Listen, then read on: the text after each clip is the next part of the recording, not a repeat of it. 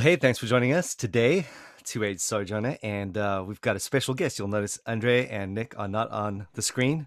Uh, there's this other guy that I'm super happy to have on. We've been kind of uh, arranging this for forever, it seems, and uh, due to my extreme procrastination. Uh, it's but that was about. I think I, I think I flicked uh, uh, Greg about a, a, an email about a year ago. Is that right? Or you know, saying, "Hey, let's podcast like next week."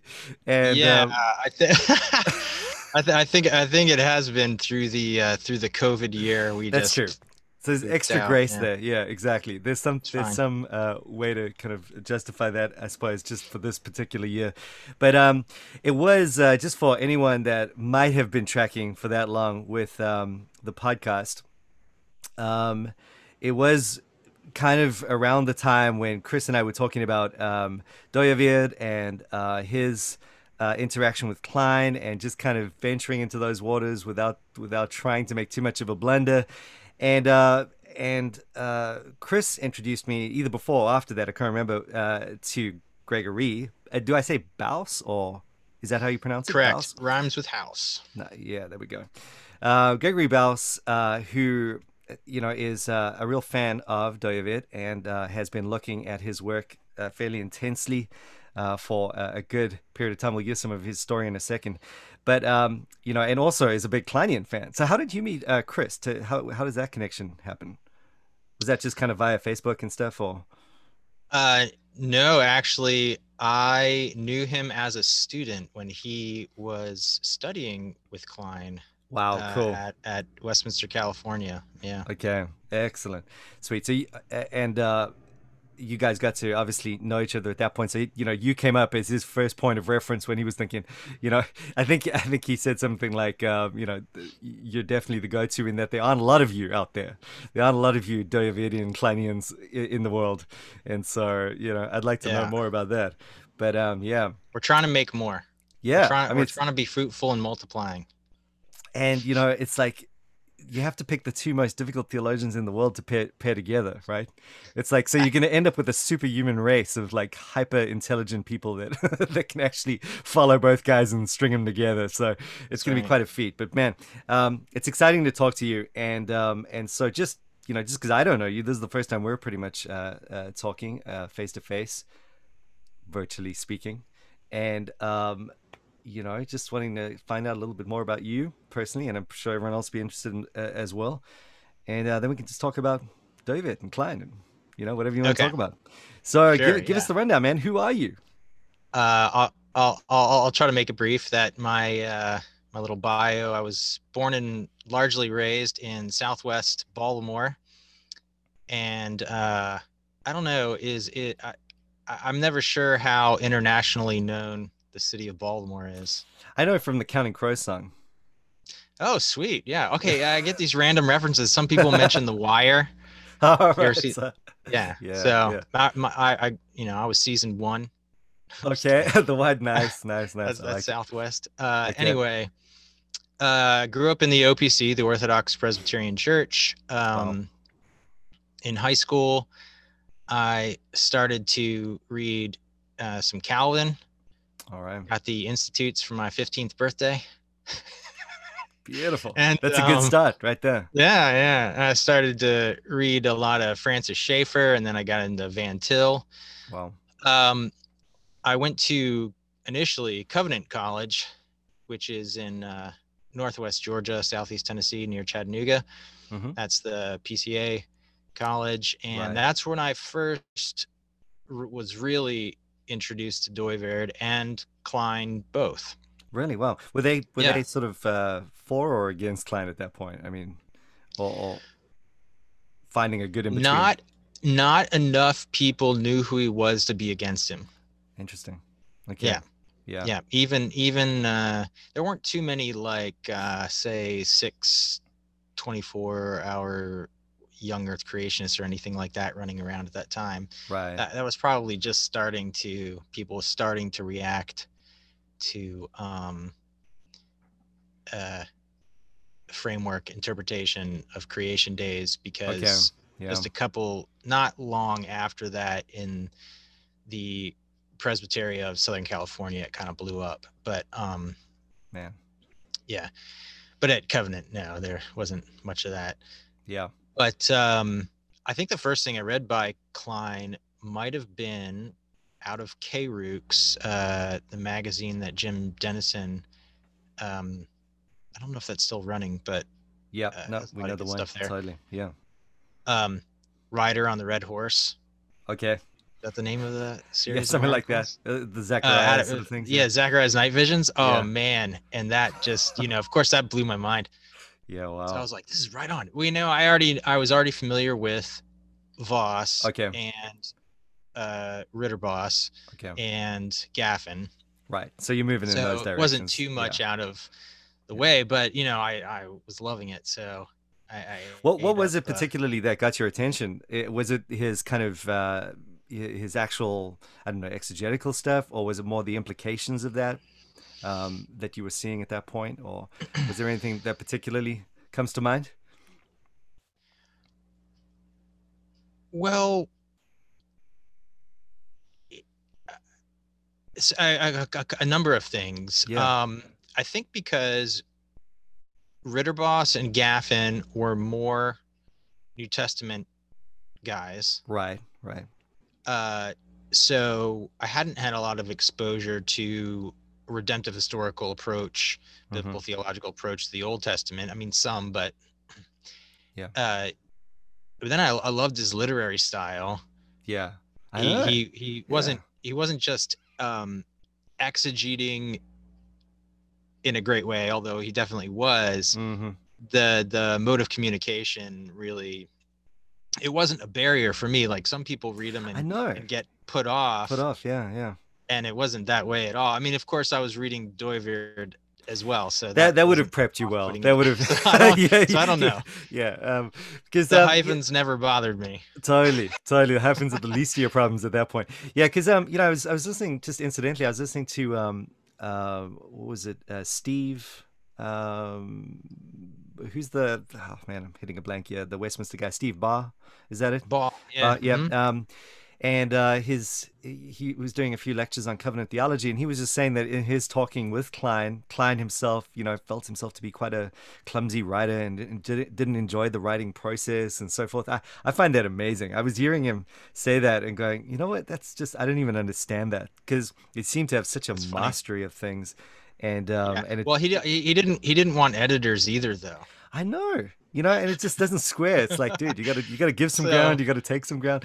So yeah, yeah. anyways, uh, interesting. So okay, you, you were you were captured by his style and his theology and and uh, and his yeah. so I was all, already already committed to um, the the basic, um, you know, covenantal reformed uh, covenantal redemptive historical biblical theological right. project and all that yes so i was already sort of in that world and okay. and so kline was a great fit mm-hmm. um and i uh yeah was really getting into Dooyeweerd at the same time it took me longer i think because while i had read you know whatever Schaeffer and Van Til, mm getting into the philosophical world of Dooyeweerd was a harder uh, learning curve.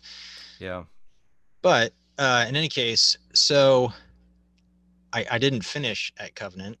Okay. I took my last uh, two years only part time and didn't finish, and then do, do, you know? Do you know whose fault that is?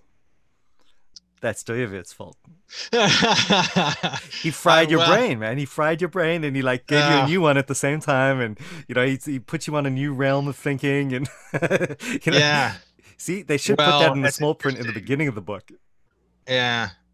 well, there's there, there's definitely some other factors, but I won't go into that. okay. Yeah. But no, uh, just kidding. Cool. Yeah. All right. Awesome. But uh, anyway, so I and I, I was uh, back in Baltimore for a few years, and then right. I went out to California with yeah. a friend who uh, was attending Westminster, California, where Kline was teaching.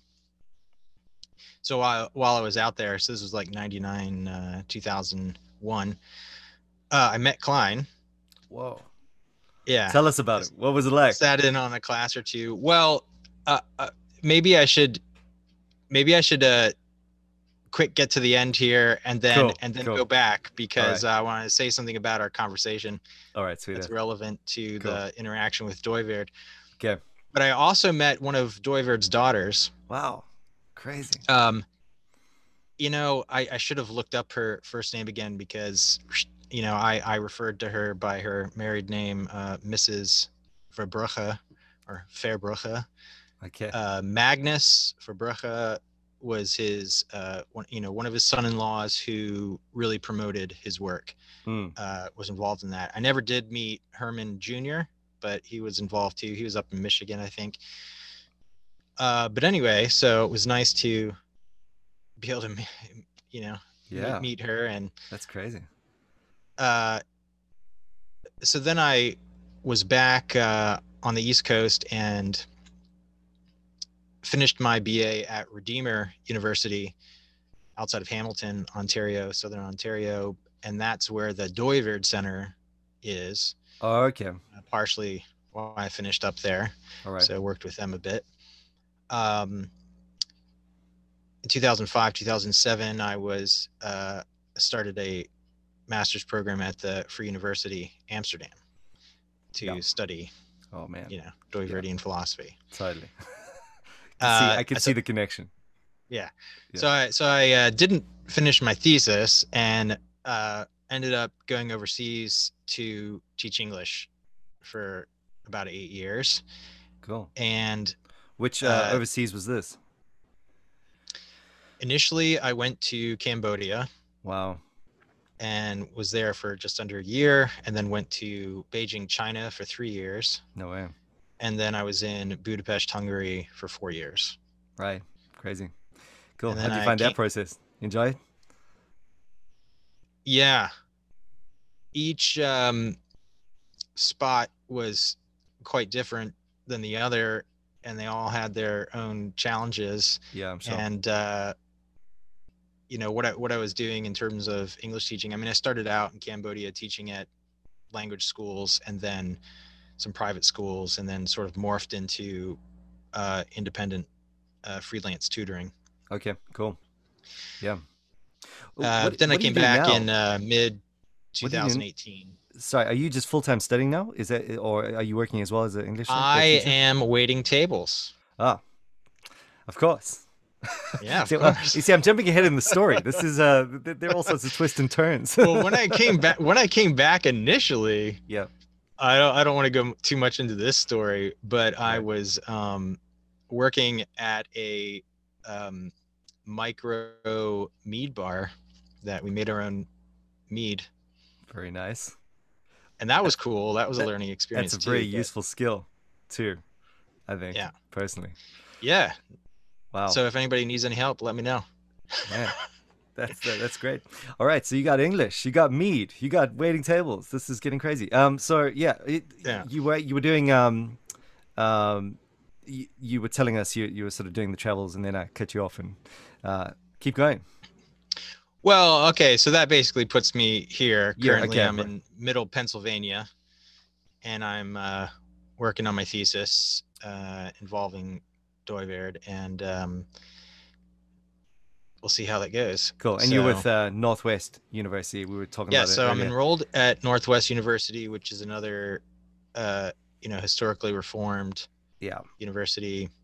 Uh, So- has ties to the Reformational movement. So absolutely. Yeah. Uh, so you know, just uh, you know, obviously I'm from South Africa, and um, it's a great university. It's really it's it's it was quite um, you know, when all the racial stuff was going on, it was interesting to see how you know they were you know almost like the the reform thing was was quite tied to white South Africa, you know, and Yeah. uh, and that university was uh, as it was formerly called Potch- Potchefstroom U- University, you know, it was uh, it had like this really high caliber faculty, uh, very strong, and you know all the reform guys went there to train. Um, and it's it's been really encouraging to see what they've done. You know, as a university, they've really they've really changed things up, and they're, they're now I think one of the you know the shining lights in terms of of you know where things should go, uh, moving past that that whole um, I don't know what shall we call it racial tension that was uh, that was there.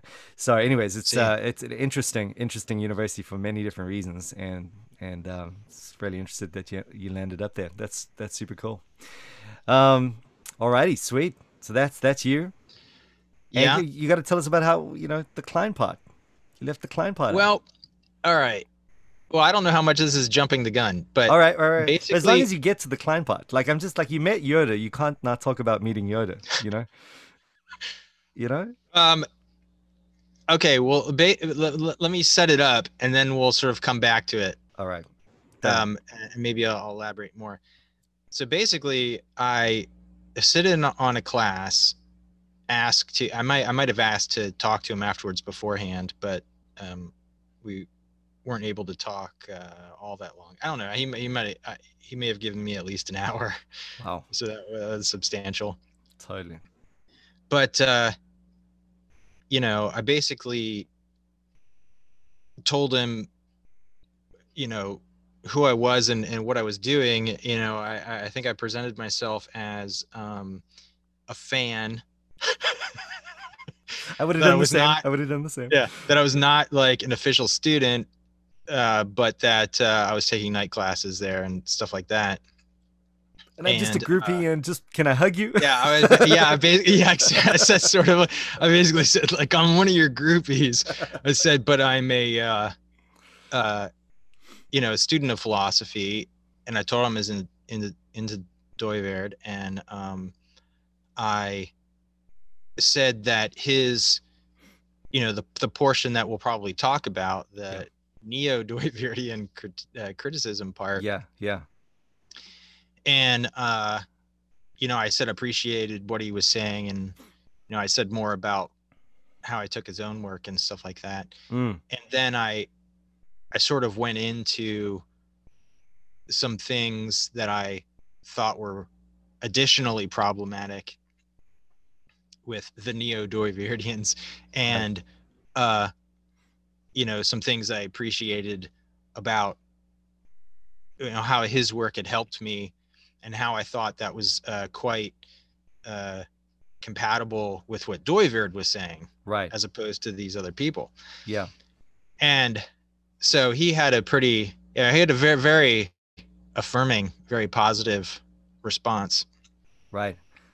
Yeah and that comes through yeah. in the section you know as as yeah as i think we've you know at least emailed about yeah there's there's something there you know he's he's just basically very affirming of the the project in general and um, yeah, be interesting. So I'll, I'll, I'll say more when I yeah, when I talk yeah. about uh, well, the intersection. I'll say more. Let's do that. it. So give us a little bit about why why you like Dooyeweerd. You know, we talked a little bit. Uh, obviously, we've talked a little bit about why you like Kline. There's more to say, no doubt. But uh, you know, give us a little intro into, you know, what what captured you about Dooyeweerd and and so forth.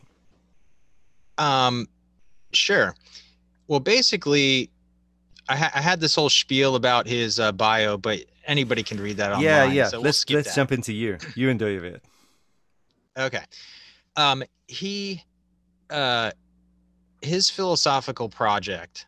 Now, first of all, he was. I mean, he obviously was a philosopher, but I mean, his professional academic job was as a legal scholar. Yeah, true. Yeah. So he wasn't a theologian. Like some people just sort of think Christian thinker and lump him in with theologians. So right. one, he was not a theologian. Yeah. Uh, two, as a legal scholar, you know, he did have some philosophical training. Mm. Uh, but it was before he became a professor at the Free University when he was working for the anti-revolutionary party that was Kuyper's political party mm-hmm. uh, the sort of think tank that they had set up after Kuyper had died called the Kuyper Institute um, that was supposed to be the, the like policy um, yeah I guess think tanks probably the I don't I don't know what a more international yeah, word might be but everybody sort of uses that term. Yeah totally that's all good yeah. Uh, policy institute or something. Right. When he started working for them he i mean he was invited to take the a sort of adjunct directorial role mm-hmm. and it was right around that time that he started to take uh, Kuyper more seriously. He grew up in a very Kuyperian home and went to Kuyperian schools and obviously went to the Free University. So he was like inundated with all that. Mm. But it was at that time that like he sort of like rediscovered the importance of Kuyper. Mm. This great mm. interview he has a TV interview from 73. I have online some clips wow. from that. Oh, cool. And he was like, you know, he was like, when I was in university, I was kind of critical. And when I, in my younger days, it was like, uh, the phrase in Dutch is Kuyper at every clock strike. So right. it's like Kuyper right. all the time. so yeah, like yeah. every 15 minutes, there's like Kuyper this, Kuyper that, and he was like sort of sick of it and over yeah. Kuyper. But then he he basically rediscovers the importance of Kuyper's thought. Interesting. And around that time, he is, I mean, he was always philosophically interested, but sort of philosophically unfocused. Mm-hmm. And so that's what this is like. So 1922, uh, 21, 22, he starts to really develop his philosophy for the first time in this focused way. Right. Right. And um, he's doing it in a way because he wants to take a serious reformed christian approach to his field of study and as he's studying uh you know jurisprudence and all these sort of things he's like the the the the philosophical foundations underlying all these competing schools are one at odds with each other mm. and two not thought through from the christian worldview uh presuppositions that right right was taught yeah so he's like we gotta gotta sort of like work on this here yeah and uh he ends up constructing you know a reformed approach to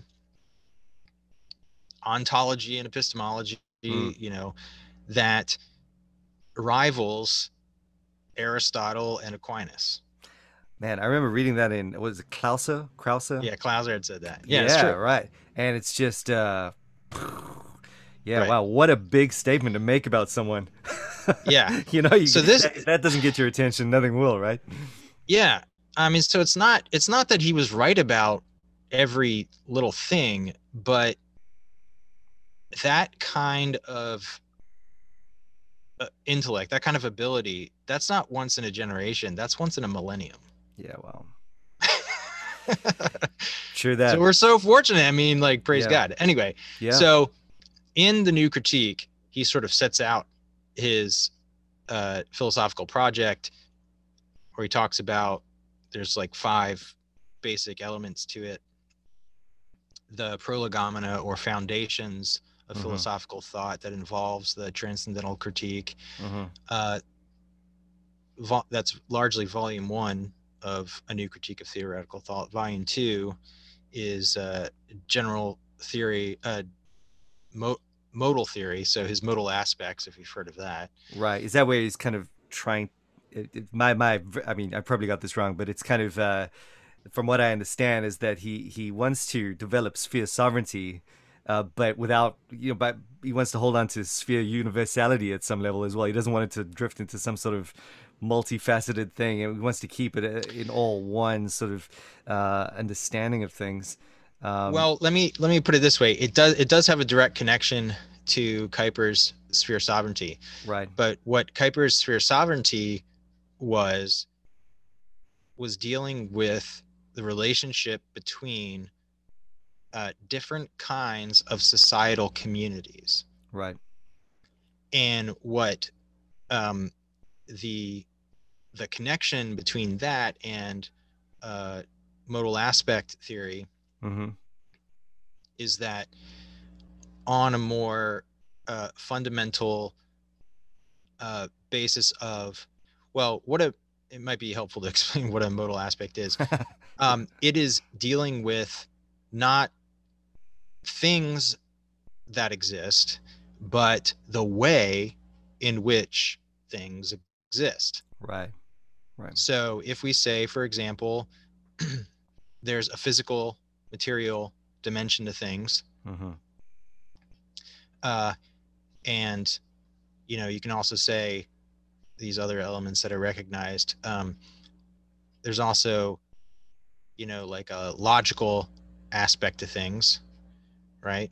Right. So some people are thinking, well, there's the uh, empirical and the rational, Okay. right?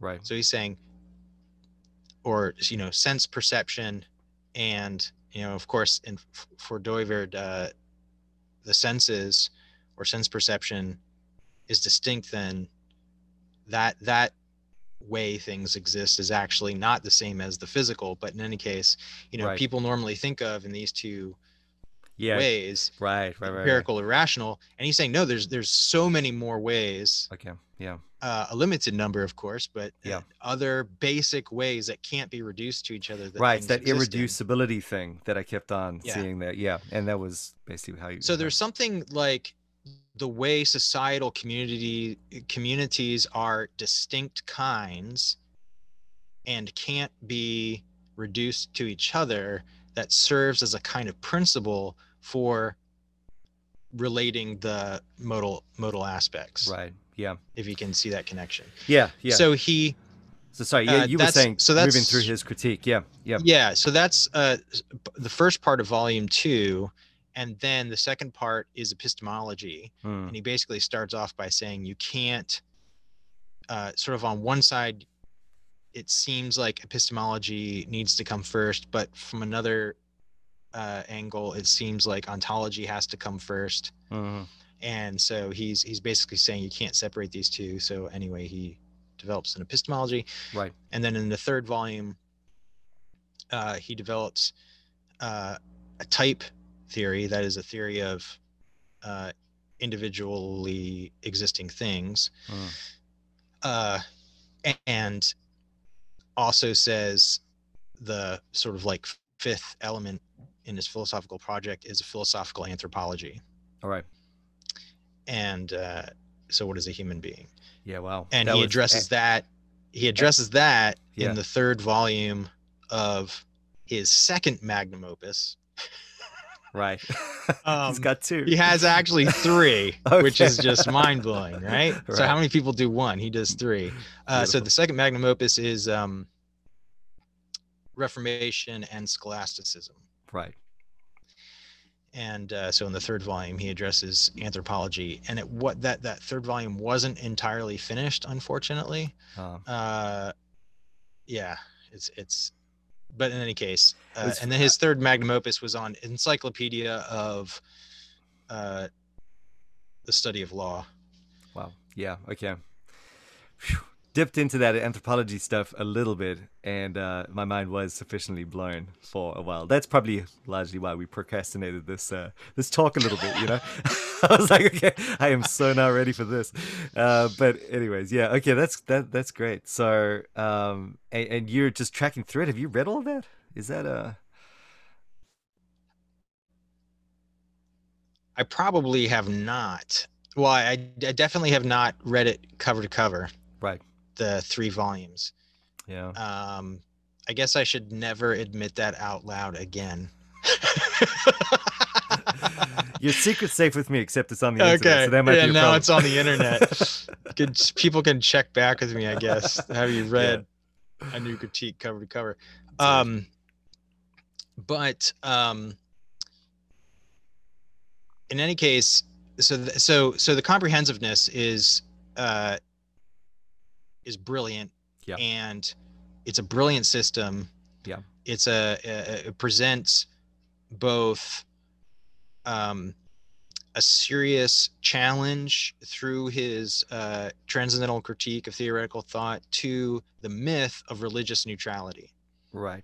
in Right. in quote unquote secular thinking right and so he challenges that and he presents a non-reductionist ontology Right. Um so those elements the fact that his whole project was designed to serve as a basis for all the theoretical sciences all the academic fields of study. Mm. Uh, he designed so, it as a basis to, for his own field. The non-reductionist, uh, non-reductionist ontology thing is that to do with the Archimedean point that connects. Uh, so basically, you've got something outside of the creation upon which all sort of is is uh, starting. Is is that is that the that super rational idea? Um, or is that something a little the bit? The transcendental critique relates to that. I yeah. mean, non-reductionist ontology does as well. But the, uh, probably the easiest way to summarize what non-reductionist ontology is about, or anti-reductionistic, or whatever, yeah, is that um, in what he will identify as uh, ontologies that are motivated by uh, some religious impulse contrary to Christianity. Okay. That, in other words, something that undermines mm. uh, uh, fundamental Christian belief, particularly uh, the say the creator creature distinction. Right. Right. Um, he identifies in those the tendency to um, well here's the parallel term to reductionism is yeah. absolutization so it focuses on some dimension of reality and um, essentially makes that as God. the fulcrum of created reality right right yeah that's and kind of what i was getting point, at. yeah yeah yeah his whole point is is that for example, according to uh, Colossians, that it is Jesus Christ right. that brings reality about, and in Him all things hang together. Right. So you don't want anything else taking that place. Yeah. Uh, when you and... when you take a pagan theory, essentially. Yeah. And you say it's form and matter, and you say let's Christianize this mm. by then saying God created that, mm. you've still put that doesn't that doesn't make it Christian mm. because you've still said um, as far as your understanding of created reality goes, mm. you've uh, made this one thing everything else in created reality depending on that. Yeah, yeah. That's what makes things hold together. And then you just try to Christianize it by saying, well, but God created that thing. And that doesn't give you um, a distinctly Christian way to approach theoretical understanding of reality because you can do that with any pagan theory. Just right. take the pagan theory and tack God onto the top of it, right, you right, know, boop, baptize it. Yeah. And and then you, you what, what have you done? You haven't approached the question of what's a um, distinctive Christian understanding to reality at all. Right. right. Now, on that on that exact um, sort of well, I suppose with everything you've been saying, yeah. I mean, you sent me a while back. This would have been about a. Oh, I see you've got it here as well. So um, you've got sent me a whole lot of links um, mm-hmm. to you know what what might be helpful if people did want to dig up on this a little bit without you know spending the rest of their life reading uh, badly through one uh, part of Dooyeweerd's uh, critique. But, but, but basically, uh, one of the one of the things you sent me was Clouser's intro to Christian philosophy. It was what about twenty lectures or something, or maybe more.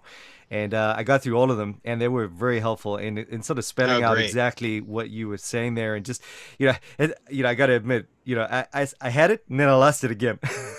and then I found it again, then I lost it again, and uh, this was like a year ago, so it's hardly fresh uh-huh. for me anymore.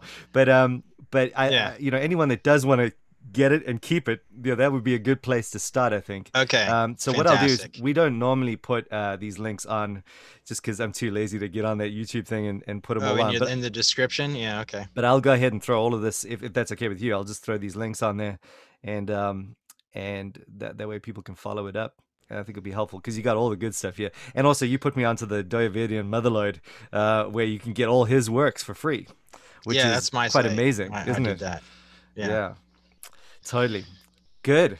Which all reminds right, so... me, I got I got to like download all those and put them on my you know external know. hard drive just in case just someone in case, decides man. to you... take them off. Yeah, exactly. And you never know when we have this global meltdown. You know, post-apocalyptic. I mean, what you're gonna have to figure out how to run the PDF file without a uh, computer. You know.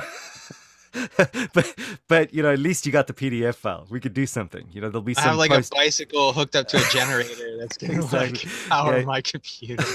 See, that's that's what we need to be thinking about here. That's I, I yeah. get this uh, weird kind of hoarding mindset with with things like that. I think I have yep. downloaded most of those books just for that reason. I will probably not even get close to reading any nice of them. But... Bookshelf in the back. Oh, bro, you know that uh this is the earthquake kit, by the way. This is, you know, I've long, long since given up on hard copies. You know, it's just, it's, you know, when you got all of Dooyeweerd for free, it's just why you want to play around with hard copies. You know, I, have just gone ebooks the whole way through, but this is the earthquake kit. You know, nice. Well, that global That's meltdown. Good. You know, I've got it also blocks books. radiation. Blocks radiation. That's true, and it acts as a great soundboard for podcasting. So, perfect. There we go. Books. Don't nice. throw them. All right, so let's talk a little bit because we are talking about uh, Kline. This is usually our our uh, point of reference, and I think um, you know people that are um, listening to this would probably be interested in just seeing how you in- interact with. Um, or how you think Dooyeweerd interacts with Kline, or just some thoughts you have. Really, I haven't got any major program, you know, to, to kind of. Okay. We, we can keep talking about this uh, in some other sessions if it gets too crazy and you want to kind of keep going. But uh, let's at least just set something up and you know, shake okay. some shake some tail feathers. So there were a few points when I listened to you and Chris. Um, yes, I thought that, would be helpful. Oh, too. I. I oh, I'm sure that would have killed you. That would have killed you.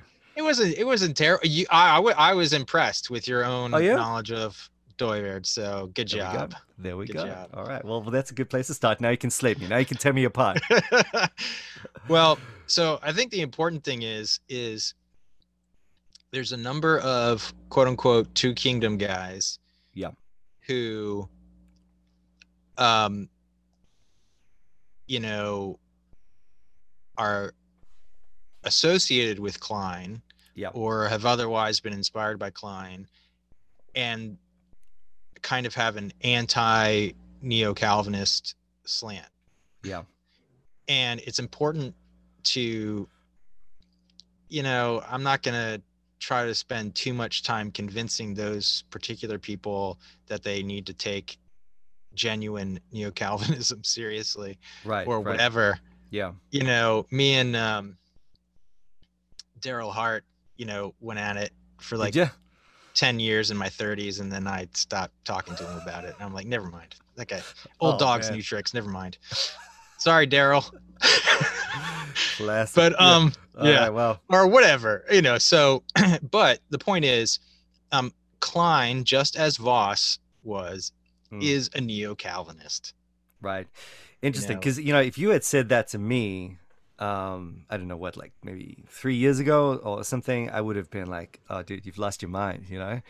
But right. but as a result of just tracking with with that interplay, between him and, and whatever he says. We'll get to who the identity of the neo Dooyeweerdians is. Yeah. but but you know, there's something about it that that that speaks to you know the basic concept that that Dooyeweerd was putting forward there, and uh, I mean it's it's crazy. It's crazy. It's quite a big point. I mean, I think people have missed this. Uh, they you know, totally missed it. Even if it's not. Um, you know it may you know i'm not sure exactly how far we go together on this point but but certainly you know as a general idea, just thinking about Kline as a Kuyperian of some sort, rather than as against Kuyperian slash uh, neo Dooyeweerdian thought or neo Calvinistic thought, you know, I think that just shatters labels and changes things, and you have to start asking new questions, and you yeah. know, it just it just freshens up the conversation, you know, which I yeah. think is is hugely helpful on its own right. Yeah. So there is a uh, uh, basically what he ends up criticizing, I think, is totally worth criticizing. Yeah.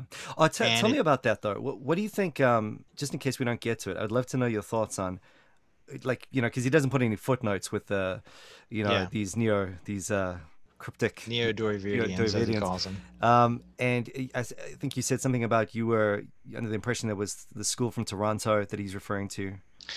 Yeah, so basically that that's who he's referring to. The the what's now largely known as the Institute for Christian Studies in Toronto, ICS, and uh, these guys don't represent Dooyeweerd's views generally. Uh, since the 80s, they they reject the idea of creation order. Wow. So they're basically, despite their having postured themselves as being critics of Marxism, they're basically neo-Marxists. Okay.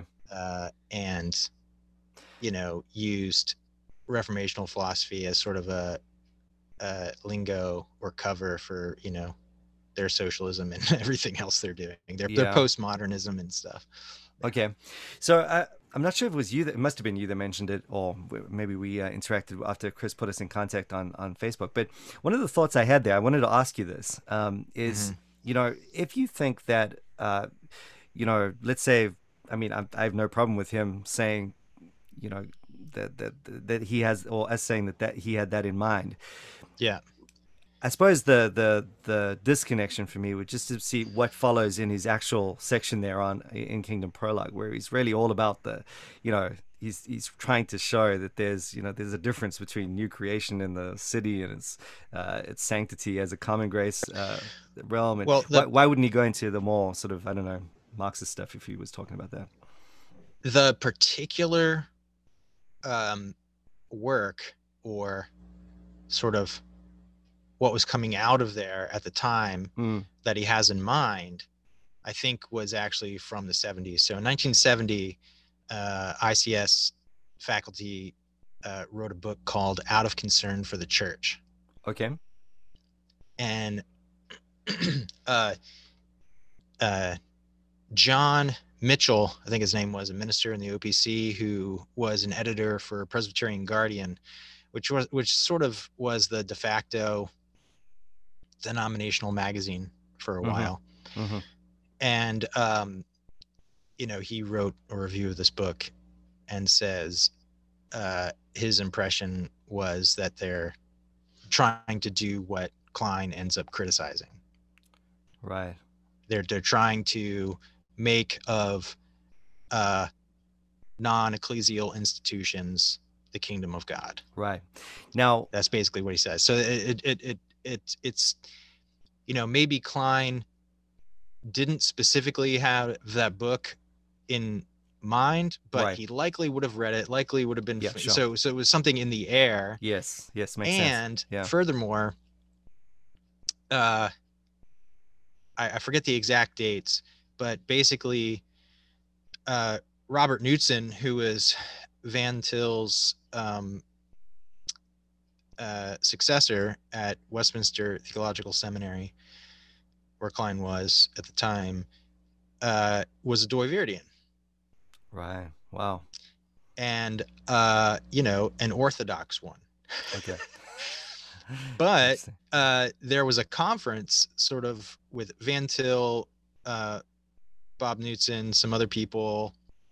Kline was likely there. Mm and some of these guys from ICS, mm. and they sort of had a chit chat conference. And so he would have been exposed to some of that there as right, well. Right. So I suppose um, the the follow up from that for me, just as a bit of a knee jerk, really more than anything else, is just uh, you know, and am I right in saying that you know if if he's sort of gearing that critique more at a, a kind of offshoot of Dooyeweerd's thought than Dooyeweerd's own thought, um, that that yeah. Dooyeweerd himself is unscathed by by um, Kline's critique. Is that is that what you're totally, saying? Totally. All right. Now you'll uh, find uh, nothing. You'll find nothing in uh, Dooyeweerd that you know remotely resembles what Kline is criticizing. Right. And I think Kline's totally conscious of that. Okay. Yeah. Right. Yeah.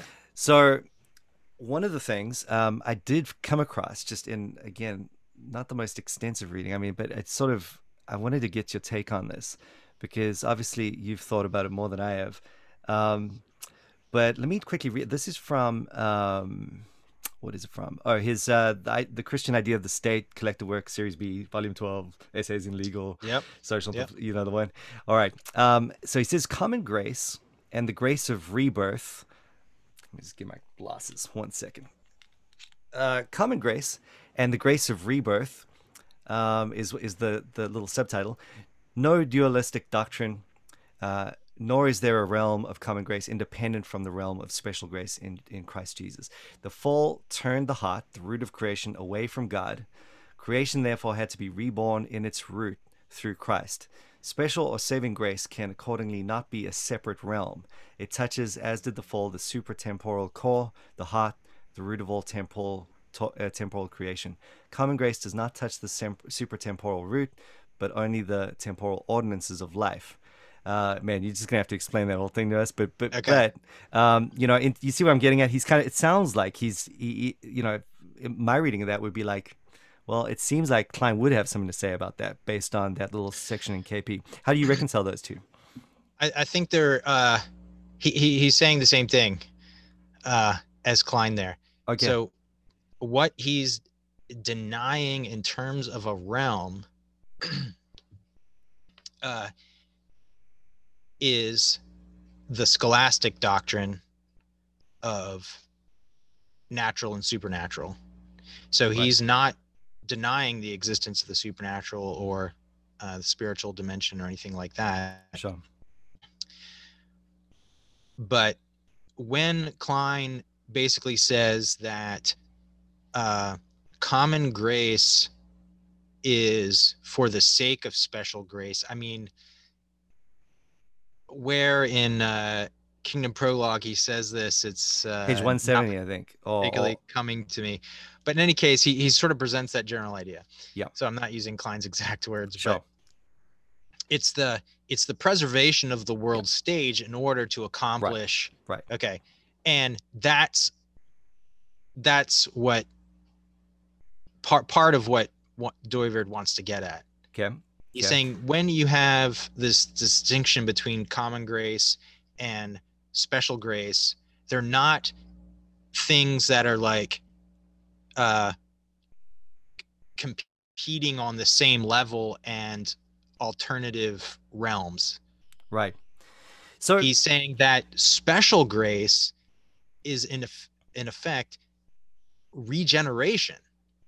Right. Right. So right. that's the super temporal heart that he's talking about. He's talking about special grace involves regeneration. Yes. And common grace is not uh sort of a parallel competitor to that. Right. He's saying common grace preserves the world stage right. for regeneration. So, you know, in terms of the way Dooyeweerd approaches things, you know, just leaving aside mm-hmm. Kline's, um, you know, critique there for a second, um, it, you know, I, so again, maybe I've read this all wrong, but but it seemed to me like he was he was not wanting at all to to uh, make a distinguishing uh, point there between um, uh, let's say, you know, if we think in Kleinian terms, for example, uh, the kingdom is really that new creation, which is, you know, intruded in regeneration. You know, that we're experiencing that already. Uh, there's an already not mm-hmm. yet component. Um, and when you're thinking about common grace, you're thinking about uh, the old Adamic order, essentially. You're thinking about uh, that which is now preserved for the sake of, of this intrusion process, but it's it's really quite distinct in the way Kline uh, pulls, pulls that together. So the city, uh, the city at least, is a is a common grace institution in the sense that it, it really just there's there's um and I suppose this is what what the big question is for me. You know, there's no way anything is moved past the eschaton because it's just a completely different thing at that level. Whereas I think with Dooyeweerd, what I was getting is that. Uh, be it post millennial or amillennial, or you know, not wanting to complicate it with the question of the millennium there, but but it seems like he was saying that you know this common grace subserves redemption, as you were saying there. It's just that it does so in, in such a way that one can actually well let's i don't want to load this whole thing with redeem but but but it can you know one can exercise uh, or manifest the kingdom in such a way that it actually moves uh, is redeemed in that it moves past the eschaton at, at the coming of christ. It, it, it you know and in that way blurs the common grace and uh, special grace in uh, idea in ways that kline doesn't. Do, do you think do you think that that makes sense I don't think. Yeah, I don't. I don't think. Uh, you know, if someone said, "Well, you know, d- you know, take some passage or something from Dooyeweerd and says, "Doesn't that do that?" I mean, I, I'll, I, I'd consider it, but I haven't come across anything like that. Right. What? Um. Another way of, you know, without too much difficulty, you can put what Dooyeweerd's saying in declining terms. Right. So uh, and vice versa. I think okay. in some ways. Yeah. So, um, before Kline gets into the uh, structure and direction. Yes. Which uh, I was very impressed that you like had Well- that right. That is Oh, like did I get it right? Out the That's- laws, the laws and the norms is the structure, There we go. and then the uh, relative conformity to those norms Right. or not Yeah. is direction. And, that's ultimately, a big part of neo-Calvinism, right? That's like the heart and soul of neo-Calvinism. You it know, really that- is, and it and and and it clarifies all these issues. Yeah.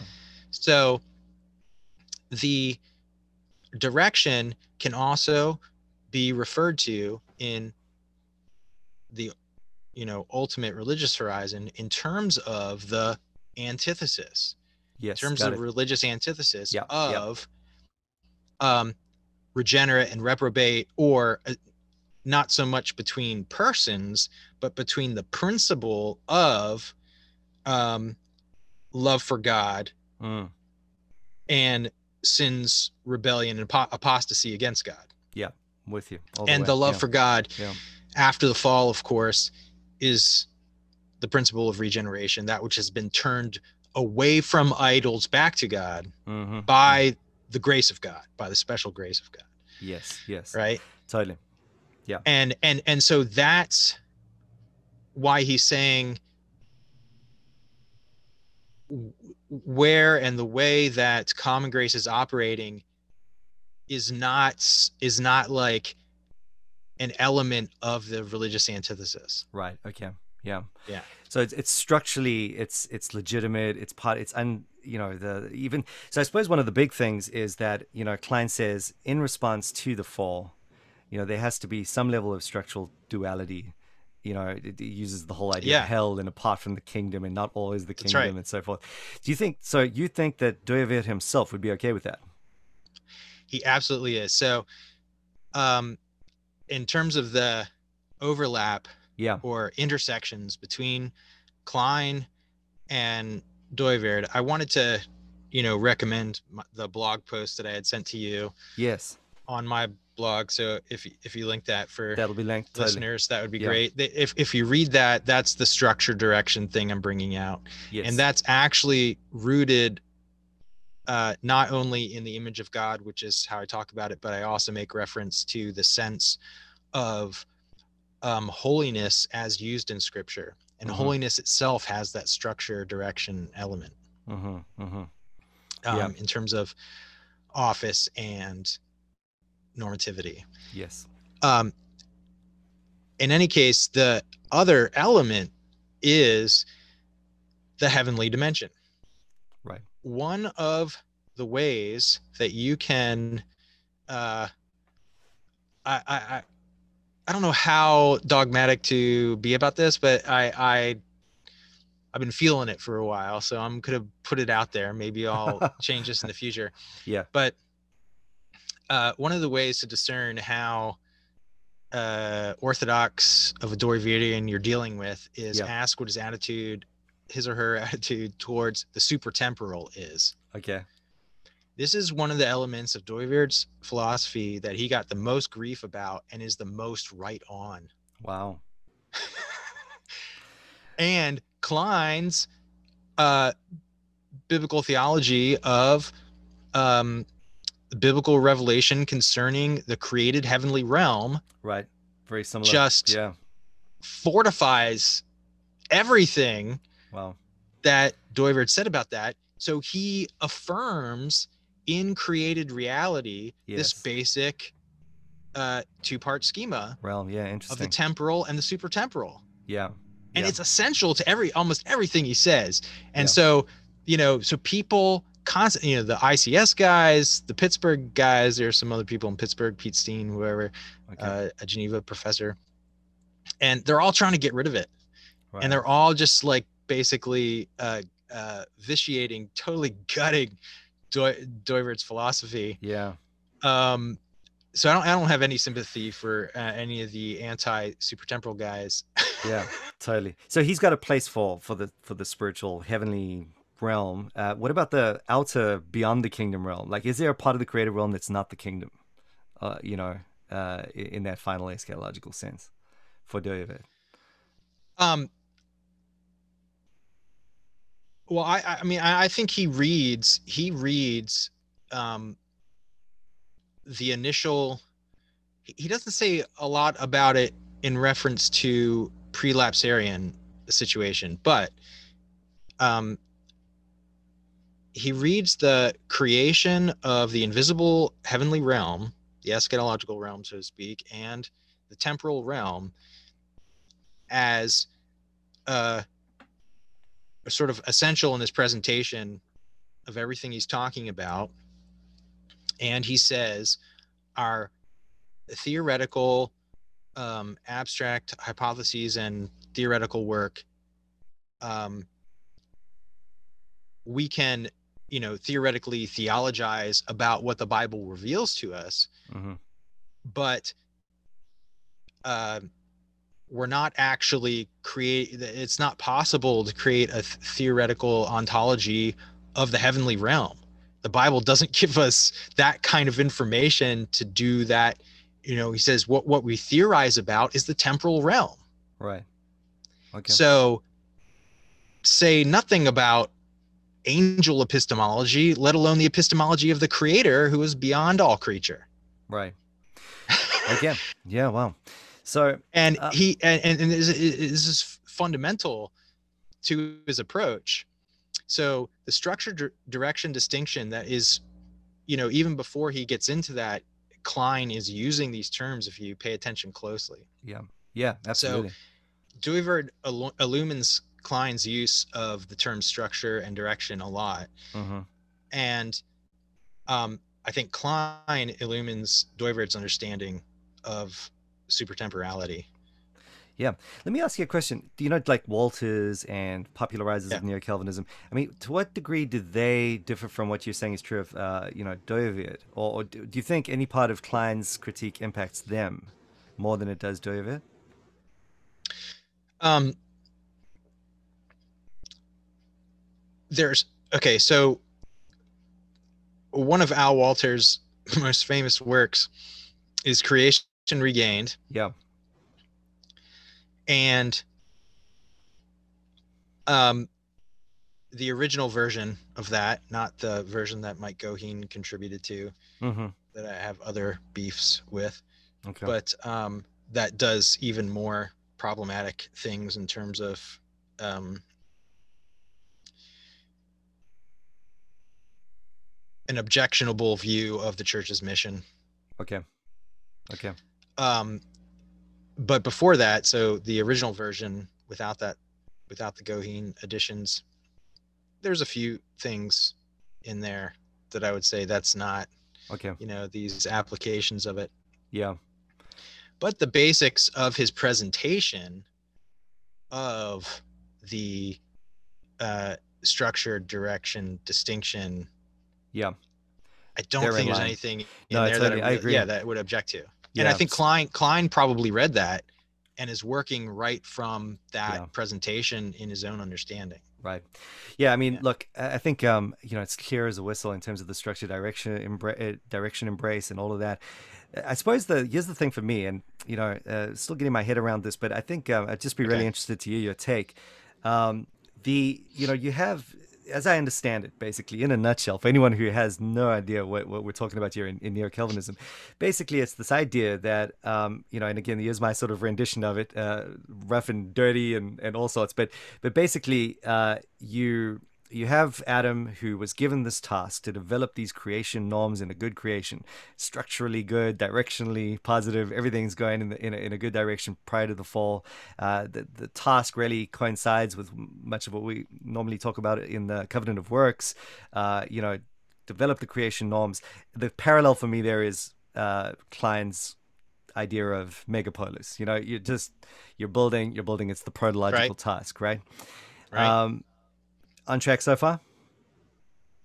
Good. All right. Yep. And then the fall happens, and then you know it doesn't actually impact the the integrity of the created order. So in other words, structurally, it's sound, it's good, but directionally, there, there's this um, antithesis that that begins at the fall. That's right. And and so really, of course, uh, you know, you are lost there in, in terms of trying to build any any creation norms out and do anything Adam was supposed to do.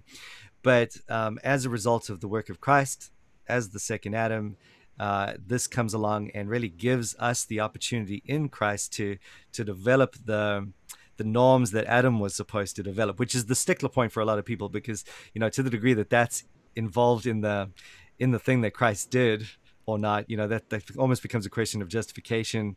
Uh, but let's like not go there right now and, and just think about uh, you know this idea of of of the protological task versus this kind of thing now that we have to do in Christ and I suppose where I where the wheels come up uh, come off for me, I would like the wheels to be on for this. You know, I don't want the wheels Okay, to come off, right. but uh, it's, they they just do come off a little bit. In that I'm seeing clients say, you know, the goal from the beginning uh, has been this eschatology. You develop you develop the creation norms. That was never going to even without even without sin entering the picture, it was never going to uh, bring about that eschatological finality. It was never going to um, bring about the the, the the the kingdom. Essentially, it was only going to right. be you know um, the task that achieves that final reality, I suppose. Um, and um, you know, this is uh, I, to me different from what I'm hearing David say. And again, this is, I wouldn't be able to give you readings right now, but just you know, my general dipping in and out uh, of of of the kind of thing he's going for. There, he's saying right, almost like there is this protological task, there is this development. You got to build uh, Metapolis with Kline on that. It's just that he's not he, hasn't quite got that eschatology fr- uh, on the at the end point as the telos of, of that idea and so um, that means that when we're come, coming now to sort of uh, get another chance at this in Christ, it's almost like you've got two different things from the ground up going on there. As as a Klinean, you're you're you're saying, um, well, you know, obviously we can't, we're never going to try and develop common grace and develop a Christian worldview in, that's in any way going to create the kingdom and in any eschatological sense. We're thinking in ameliorative terms, we're thinking in pres- pre- preservation terms, in terms that glorify God, in terms of subjective sanctification terms, we're thinking in all of those terms. But it feels to me like where Wolters goes, and, and this is, I'm trying to figure out if this is a good reflection of, of Dooyeweerd or not. You know, he, he would sort of move into, into uh, more you know we're not we're not merely thinking in those terms. We're actually thinking about the establishment of a of a kingdom that um, that be it es- uh, be it amillennial or postmillennial you know the bottom line is that this moves past the eschaton. Our cultural labors um, is part of what ultimately gets us or creates metapolis at the end of the day. So i'm seeing Mhm. that as being a, a quite a quite a big point of distinction. Uh, help me out with that. The the question of um what in this life in terms of let's say sanctification Yeah. is preserved in glory in the consummation Yeah. is one question mm-hmm. different from uh say you could pose it this way is the transition from uh, this present age in christian sanctification evolutionary right in Right. in a continuity yeah yeah into the resurrection. Uh, I actually asked uh, Wolters that at one point. I said, um, I said one of one of the sort of I had criticism of the uh, how you expressed yourself in uh, uh, Creation Regained was that you know even though you talked about this is not repristinization mm-hmm. right? He specifically says we're not Mm. put back in Adam's original position. right right So he sort of clarifies the issue, yeah true but that's not enough yes exactly in some exactly. ways because he says other things. yes So you say, you know, so I said, is it is the consummation um a continuous evolution Mhm. from this present age? And Mhm. he's like, that's crazy. wow okay And I was like, I'm so glad to hear you say that. why didn't you write it down in the book you know yeah, I was like, I wish you had said that. yeah But no, so he himself thinks that's insane. But I said, you know, not everybody thinks that's insane. You know, Right. some people are Right. wackadoodle and and believe in that garbage. right. So um, and he was like, oh, oh, you know, he he didn't take it to heart too much. He didn't have me write the second edition. He had Mike Goheen write the second edition. so he didn't take my criticism too seriously. yeah. Um. Anyway. Yeah. Um. So, I guess that's where it stands. But, yeah. uh, Dooyeweerd's, um, you know, nowhere on the continuum with anybody has some kind of crazy uh evolutionary idea. Right. And um the so i mean just, that sounds quite striking to me on its own. So like his whole project right this whole cosmonomic deal which is just like all right let's develop the creation norms is he really thinking that that's not going to have a, a an eschatological sort of finality to it okay so um, let me let me say one thing about my understanding of continuity and uh, cultural sanctification, which is a term Kline uses. Yep. yep. And then sort of come back to okay Dooyeweerd. So when Paul and I think Kline is basically in line with this. Um, when Paul is saying our work in Christ is not in vain, yeah. Uh, and that, you know, for example, the slave is uh, Christ's servant, that are uh, Christ's free man, and that we, you know, even in our mundane labors, are not, you know, serving men, mere men, uh, are uh, human masters, but uh, this is service to God and our life itself is living sacrifice, et cetera, et cetera. So, um, what, you know, Kline, Kline has this thing about there's no material thing, you know, like the mm. pyramids or Mona Lisa or, you know, that that's a, that's a very superficial yeah. right. uh, way of thinking about uh, what passes into the new heavens and new earth, and totally on board with that. And Dooyeweerd was too. So he was a right. he was a confessional amillennial. Yeah. And believed in the cataclysm. so, he didn't think, you know, there's yeah. not there's nothing, you know, yeah. remotely uh nothing remotely theonomic or postmillennial right. in his uh views. And or liberal and evolutionary at all. Yeah. And um, so Kline talks about the sanctification of culture. And this is a subjective sanctification, hmm. and that what is uh, preserved or or the the the thing that's con uh, has a continuity with the new heavens and new earth is redeemed humanity. Right right? Yeah. And so it's what um it's what being united to Christ in our life uh the the, the fruitfulness of that mm. that then has some meaning in the new heavens and new earth right we we don't we don't you know the the scriptures don't quite give us a, a totally clear understanding of how uh, spirit wrought fruit of uh, charity, goodness, and love. I mean, we know that is when when when we're uh, walking in the spirit and uh, living in obedience to God and uh, expressing faith and love and uh, uh, living in that new man, putting on mm-hmm. Christ, mm-hmm. right? We know that in some way that has uh, new heavens and new earth ramifications. Yeah. We don't, we don't really know what that looks like. Yeah. Or exactly. Sure. You know, it, it's glory to God in some mm-hmm. way. Yeah. Yeah. And Dooyeweerd is saying that just in the way, and he sort of makes the argument along these lines. He makes it in other ways too, but he says, in the way that the fall of man, which really merited eternal hell, mm-hmm. right?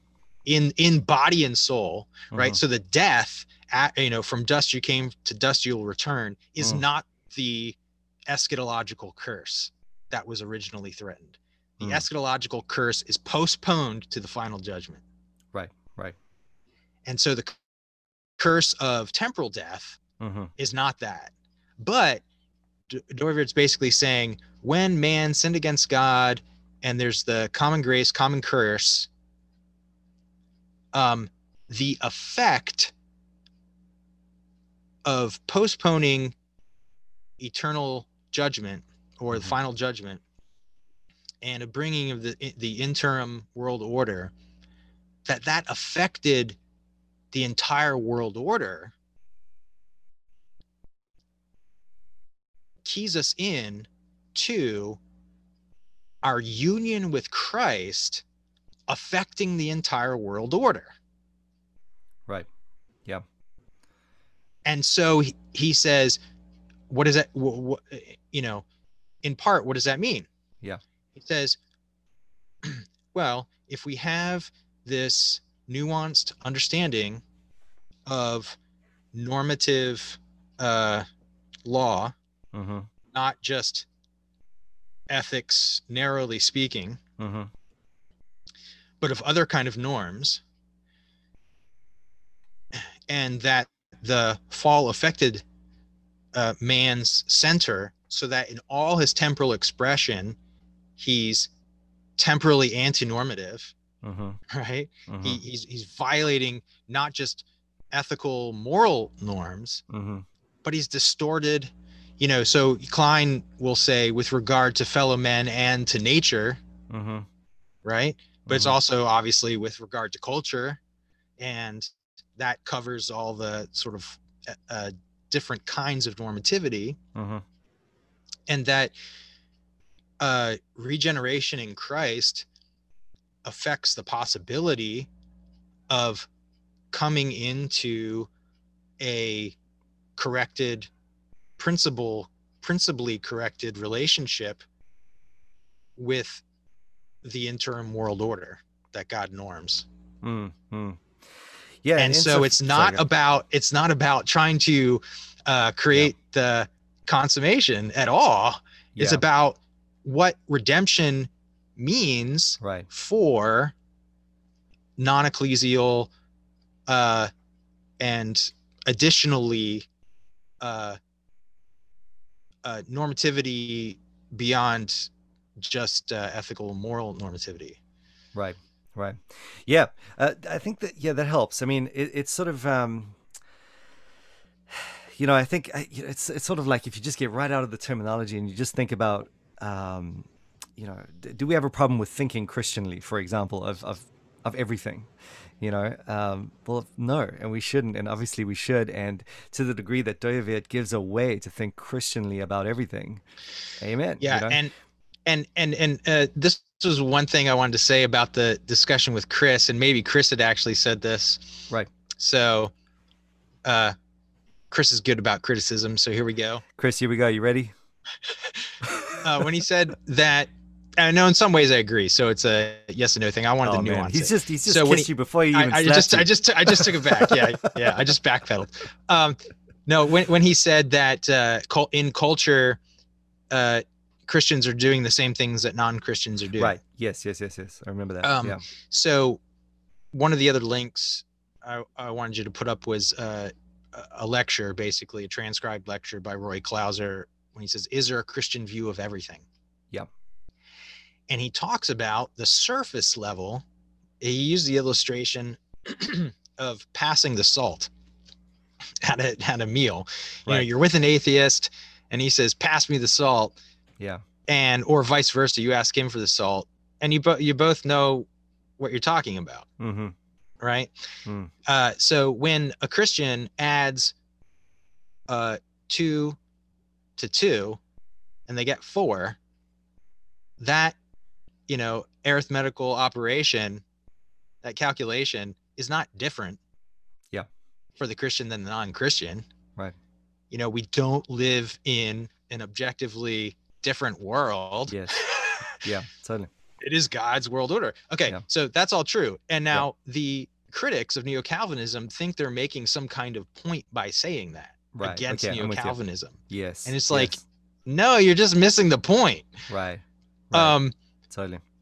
and, and, and, you know and and it's like oh it's so tiresome to hear Yeah. that you know there's Yeah. no such thing as christian plumbing and you're like uh how many times Right. anyway Well, you know, this is kind of half the thing that I'm so excited about with the substructural level of, of, of discussion because it's it's sort of like you end up just getting stuck on those weird points of semantics and those, those tired old old sayings and you know the word redeemed. Yeah. I feel the same way about the word redeemed. You know, it's just Right. kind of like what you know what what do you mean and, and who cares? i hope you- i hope my post uh the blog post i did years ago that that that clarifies it a little bit you know Yes, may, maybe yes. not but it puts people in the right uh, uh frame for discussing it right.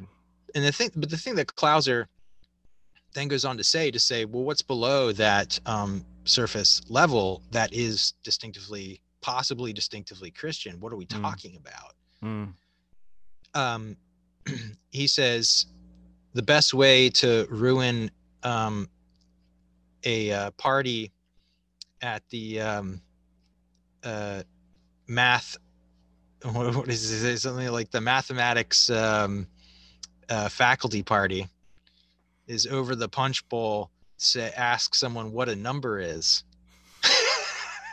nice. his Right. point is is like there's no agreement Yes. Right. there's no agreement in non-christian uh theoretical studies about what any of these things are not even numbers yeah. Yeah. that non-christians do not agree with each other Right. Ab- why you know if if you're no offense to david Van Drunen, but if you're david Van Drunen, you don't have a clue why they disagree with each other Right. because you think they agree with you i guess about what a number is Yeah. Yeah. but obviously they don't and and and the foundations of the disagreement are different rel religions they take different things to be the origin of all else that exists Right. and that produces a different understanding of what reality is Yeah. and Clouser just makes that so clear Totally. now um and David's Clouser- basically providing a way to just get at the bottom of that and yeah and just exactly and that's just Clouser thinking, needs to be credited for making these points that Dooyeweerd made first clearer.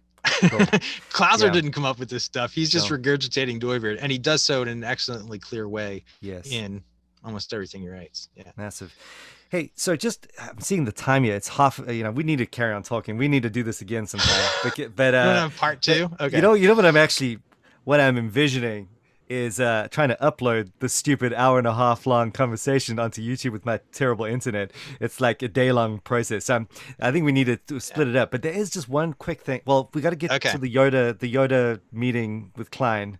I mean we've got to oh do yeah. that. Oh, yeah. but then the other thing is, um, you know, just in terms of, I just want, I needed to ask you this because I, I think this is kind of the one little stickler for me again, is that uh, it seems like Dooyeweerd has no problem whatsoever talking about the an institutional representation of the kingdom outside of that of the the local church. Am I wrong in, in thinking that, or because that seems to me to be very different from what Kline is saying? Um.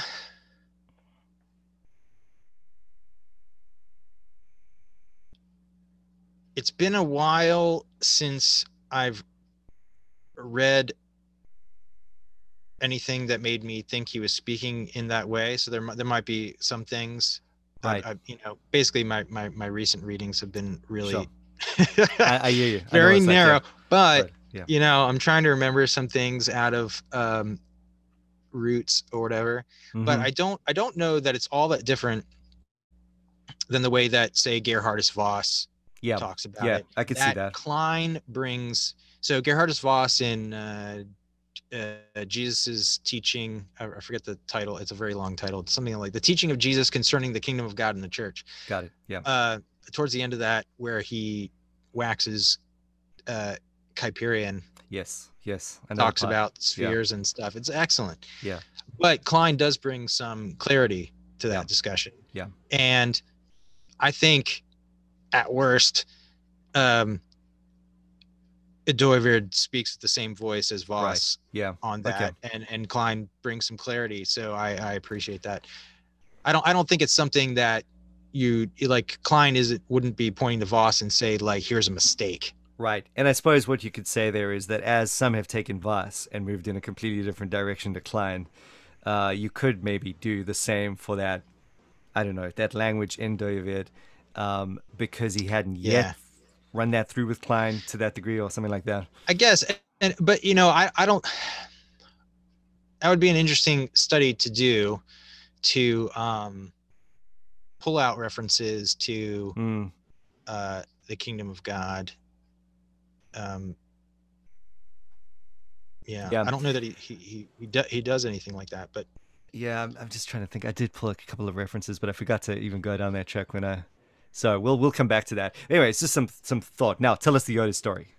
That's what we all okay. actually came for, man. We came right, for Yoda. So... we wanted to hear the. we stayed for the Yoda story.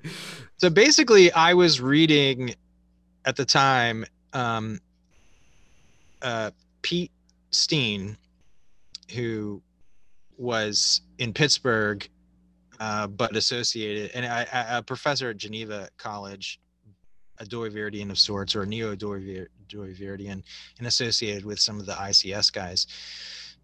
And his, uh, I don't know if it's his PhD or master's um, thesis or PhD dissertation, I forget anyway, it's helpful in some ways and then super, super wrongheaded in others. And what he does, and and and this is also the case when I was talking about those who are uncomfortable with Dooyeweerd's understanding of the super temporal, mm-hmm. right, heavenly mm-hmm. dimension. Basically, what Kline, when he criticizes the monistic uh, you know, quote unquote anti dualism, mm-hmm. right? They say, well, there can't be uh, a difference structurally between the kingdom of God and, you know, a holy realm and a common realm. Mm-hmm. You know, mm-hmm. you know, obviously I accept that. I think that was to- totally correct. Mm. And I think uh, Dooyeweerd does too. And then he brings in the question of hell. And anyway, so uh, Dooyeweerd's distinction between the created heavenly realm and the temporal realm, mm.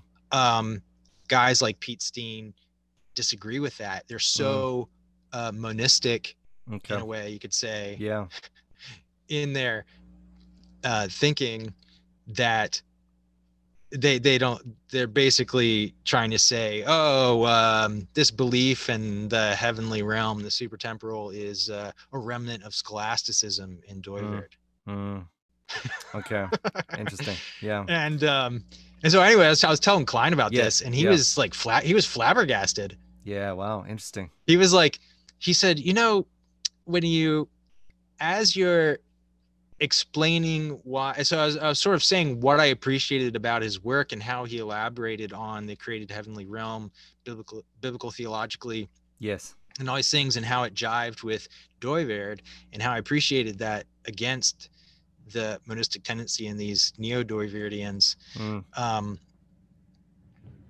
he was like oh I, I, keep i keep anticipating that you're going to say uh, erasing the duality between sacred and secular. He says, but but but you said between the like whatever words I'd used, the yeah. earthly and the heavenly, or the temporal and the super temporal. And he's like, it took it, is, it takes me aback a little bit. I was like, I know. awesome. Wow. That's how bad they are. Man. So yeah.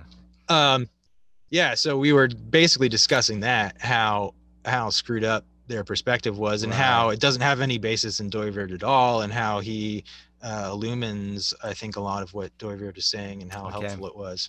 Yeah. Fantastic. So that's talk. Yeah. So that's good that you had that sort of uh, personal interaction, kind of know that you're on the right track and, and moving yeah, forward with them. Yeah. It was very affirming. So interesting. He was Man, very encouraging so cool. at the end. Yeah. And so we we finished talking. He was like, "Yeah, I basically got to go and stuff." And I was like, "Oh, well, th- thank you so much for your time." And he's like, "I, you know, you know, you know what, what you got to you got to keep uh you got to got to keep doing this." Like he cool. he didn't exactly use the words uh we need Christian philosophers to understand good theology, but that was like the gist of what he was saying. wow. So That's crazy because nice. you know one of the Very... things that comes up in that um in that little spin that he does in Kingdom Prologue is it, it's mm. you get the impression that well because he just doesn't like you know he definitely gives uh, all preeminence to biblical theology and biblical data, and you know he doesn't like bringing philo- philosophical abstraction into that process. So against Frame as well for for, for other reasons. But um, you know it, you could come away from that going, you know, Kline hates philosophy of all sorts, and um, and that would be wrong, is what you're saying, right? Uh, yeah, entirely. Yeah, yeah. mistaken. Man. Yeah, he rails against a you know extra biblical speculation, and Dooyeweerd is all about poo pooing that that's why he is anti-scholastic and and Kline you know is right on with that. Right. so there's a lot of two kingdom guys that you know like richard muller's project the recovery the neo-scholasticism and protestant protestant scholasticism a lot about that is obviously helpful yes. and good historic understanding. Yeah. But um Kline's anti-scholastic guys and so they're not. Yeah, yeah, totally. You know, I found it. Um, you know, Fesko and um, you know, it's. it's oh yeah, in, I mean, I suppose this is kind of like moving in a completely different direction with the podcast now, and we're we're really going on to round three. But but I found that you know there is even a big distinction between what he's saying and what let's say Van Drunen is saying. You know, Van Drunen's a lot more open to the the Kuyperian ethos. I found, uh, even though he's working on this natural law deal, you know, um, uh, you know, full on. But um, yeah, it's just a whole other interesting discussion as to how they relate and the, the, the modern Klineans versus Dooyeweerd rather than Kline himself. Um, but man, let's keep talking. That was great. Great talking to you, man. Really appreciated it. And um, and I'm sure everyone listening to this would have as well. Um, good luck on your, you know, if, if we don't talk soon, on your uh, typing. Thesis. Sit yeah, down. Thank you. Put your butt in the chair and start writing this stuff down. Hey, thanks. I'll I'll I'll take all the prayers you guys have to offer for, on my behalf, and um, yeah, I'll. Hey man, yeah, I know I it's like you just you just you just got to sit down and write, write, rinse, read, repeat, go again, do it again, yep. do it again. So, um, good. Let's leave it at that, and um, thanks again, Greg. Appreciate it.